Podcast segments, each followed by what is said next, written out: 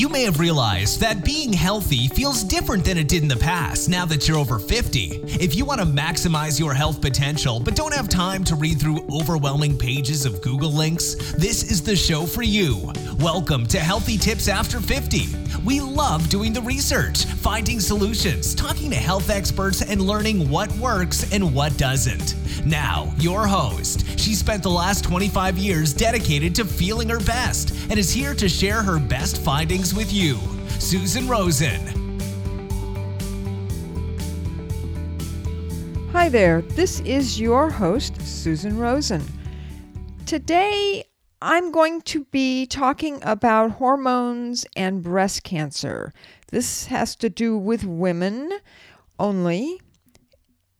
There was some new research that came out last August of 2019 having to do with this was in the Lancet magazine, and they were talking about the results from a study that had looked at and done an analysis on 58 different studies that included information on the type and the timing of hormone, and we're talking about menopausal hormone therapy, MHT, use in individual women.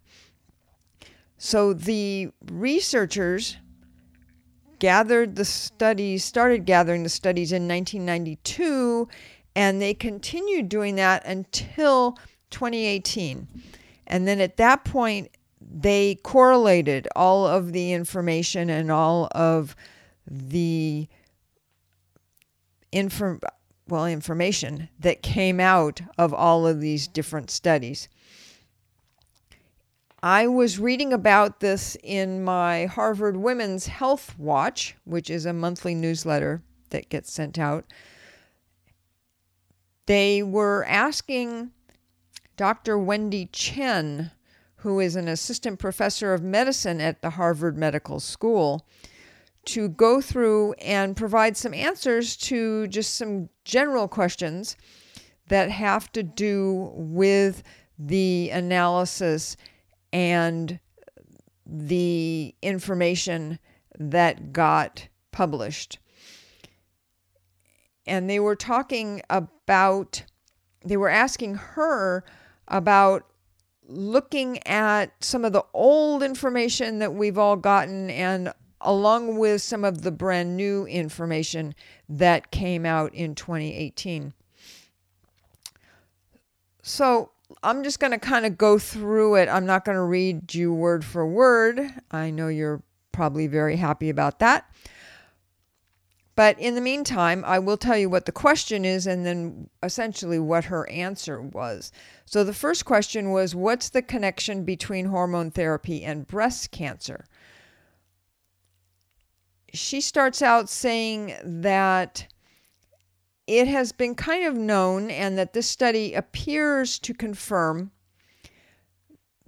that women who do the hormone therapy for a longer amount of time have a higher risk of developing invasive breast cancer than those women who take it for a shorter period of time. And I think she's right in that we all have heard that. We've all been told that when we started going through menopause that we could do the this hormone therapy, but we probably don't want to do it for the rest of our lives or even for 10 or 15 years.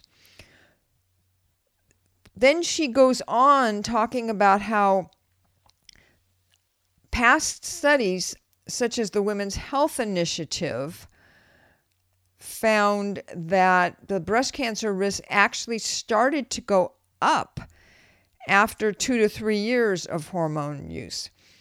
Whereas the Lancet study, interestingly enough, found that the risk started to go up almost immediately when the women started to use the MHT hormone therapy it seems kind of interesting. She says that it may be because of imprecise information about the duration of hormone therapy. But she also says it's reasonable to say that the risk of breast cancer starts to rise a year or so after starting hormone therapy and continues to climb from there, unquote. Then she she was asked the question she was asked was is there a difference in cancer risk depending on the type of therapy a woman uses? And the answer to that is yes, which is not real surprising. So in the Lancet study, they used the estrogen only and the progesterone estrogen combinations.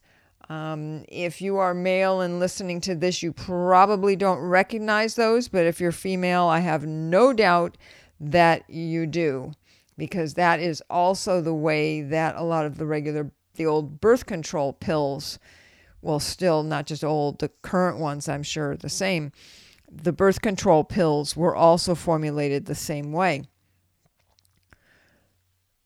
So they found in the Lancet that both of those kinds of therapies did elevate the breast cancer risk, and it actually was higher in the women who took the combination therapy,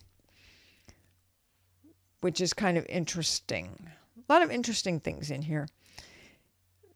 They also found that the estrogen only therapy appear to be higher in normal weight women compared to obese women. And the reason that's interesting is because they've always been telling us that it is overweight women who have a higher breast cancer risk because they have higher levels of estrogen in their blood already from being overweight. But the Lancet study came out with something a little bit different. So Dr. Chen said she's still not comfortable saying that if you're overweight, you don't have to worry about taking hormones. That really isn't what they were saying, I don't think, in the Lancet, anyways. But um, so that that was one thing. Um, and then she was also asked about using the vaginal estrogen. And does that also raise the risk of breast cancer? And the answer to that is no. It'd be very unlikely that those estrogens could um, make the breast cancer risk increase. the fourth question on here is Does hormone therapy be, bring greater risks if it started at a younger age? And she says that the study actually does indicate that, but she thinks there's a reason to question that conclusion she says that the younger women that were in the study generally took the hormones for a longer period of time. And she believes, and I think this also was kind of shown in the study from what I could see. I also went and looked to the Lancet study myself, was that it really has more to do with duration than to age. And so the earlier you start taking it, the longer you're probably going to take it. And that's going to bring the breast cancer risk up. The next question, which is really interesting, again, I got to stop using that word. Do the breast cancer risks related to hormone therapy go away once you stop taking hormones? And the answer to that is no. It turns out that the risk stays high for years after you stop the hormone therapy. And then they just flat out came out and asked, based on all this information, should women take hormones to manage menopausal symptoms? And her answer, quote unquote, was the bottom line is that if someone wants to use hormone therapy for a few years to manage menopause symptoms, that's still reasonable to do in most cases. But ideally, women should only take hormones for as short a time as possible. In general, what I say to patients is to use non hormonal strategies first, which makes a lot of sense to me because there are some other strategies out there. I know that I tried a number of different things when I was going through perimenopause and, and menopause. What the vaginal estrogen actually is is pretty helpful for vaginal issues. And things for hot flashes and night sweats. Um, I don't know. I'm not sure. I guess everything is very personal. Um, but I didn't like it, but I lived through it. So, but I'm sure that there are probably a lot of women who are in a lot worse shape or worse condition from going through menopause than than I did. It's a very personal one off kind of thing, as I'm sure every woman who's listening to this who is either perimenopausal or menopausal knows. Um, you really, what worked for me won't work for somebody else. So you just never know.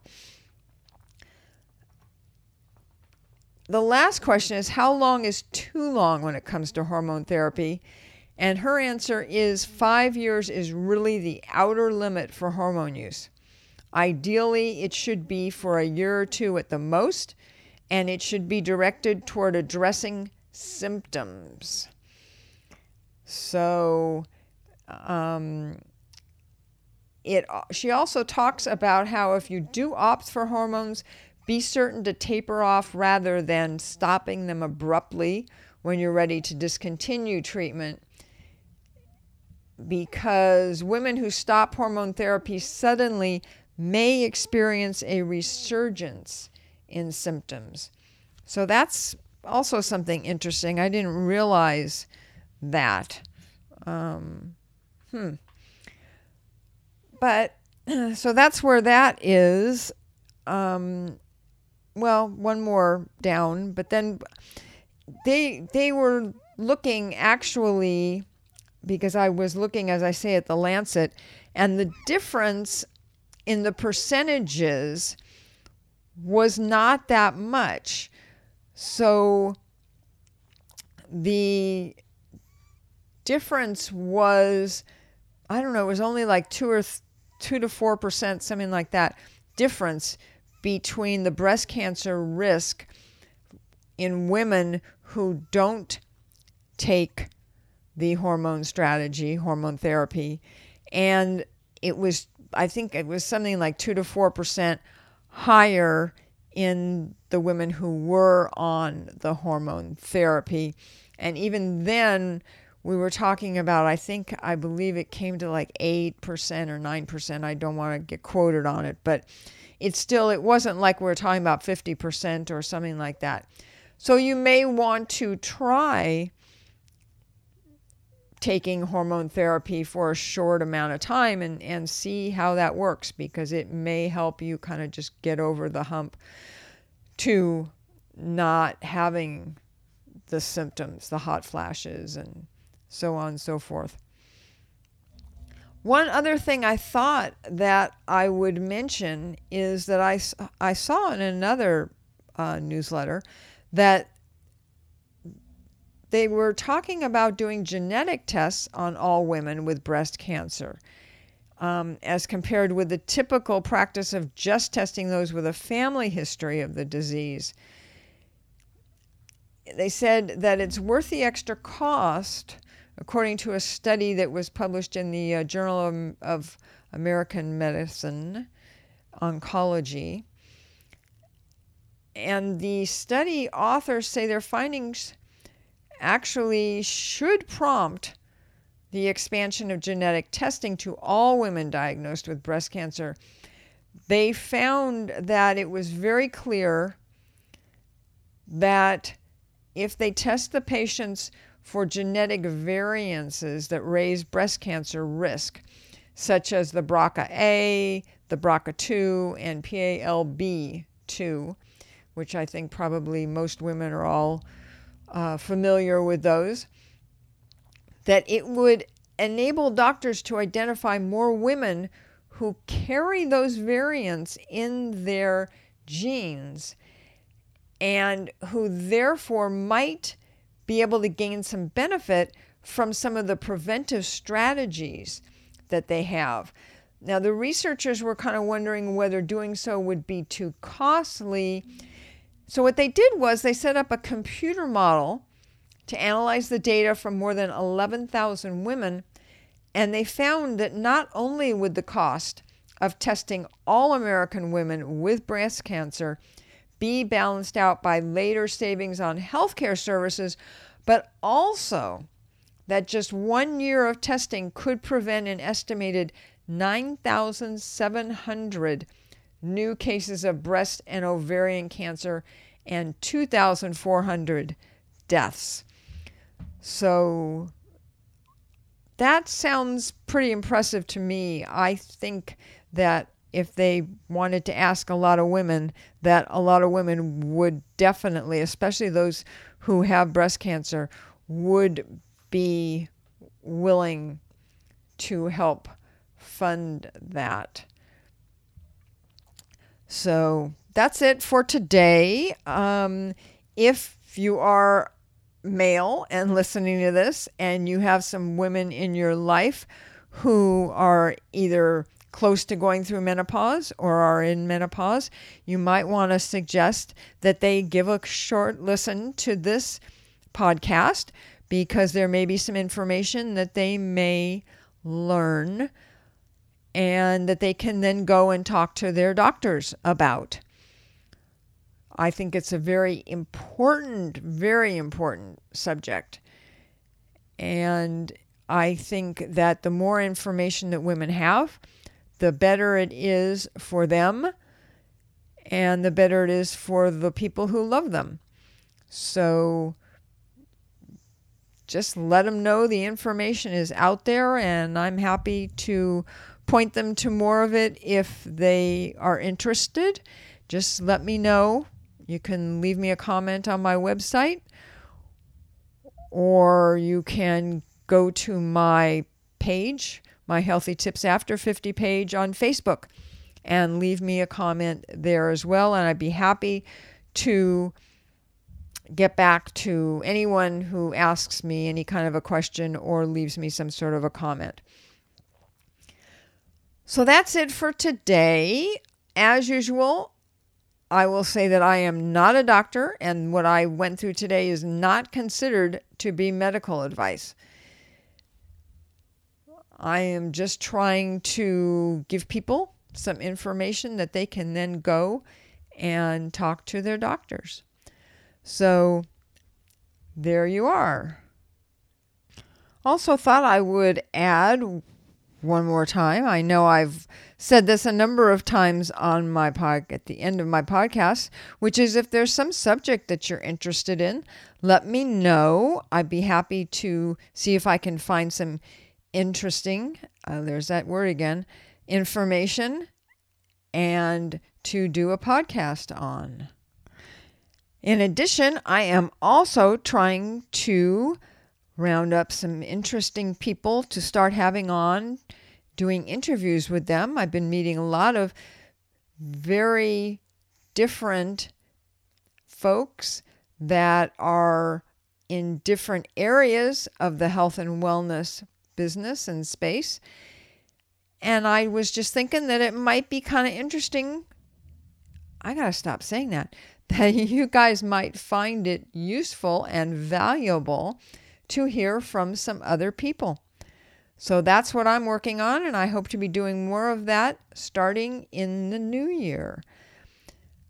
Okay, I will leave you now, and I will be talking to you again next week. This has been Healthy Tips After 50 with Susan Rosen. To stay on the cutting edge of the most effective health strategies, subscribe to this podcast and let us know what you thought of the show with a comment or like on iTunes. Visit healthytipsafter50.com for this episode's show notes, more resources, and free offers.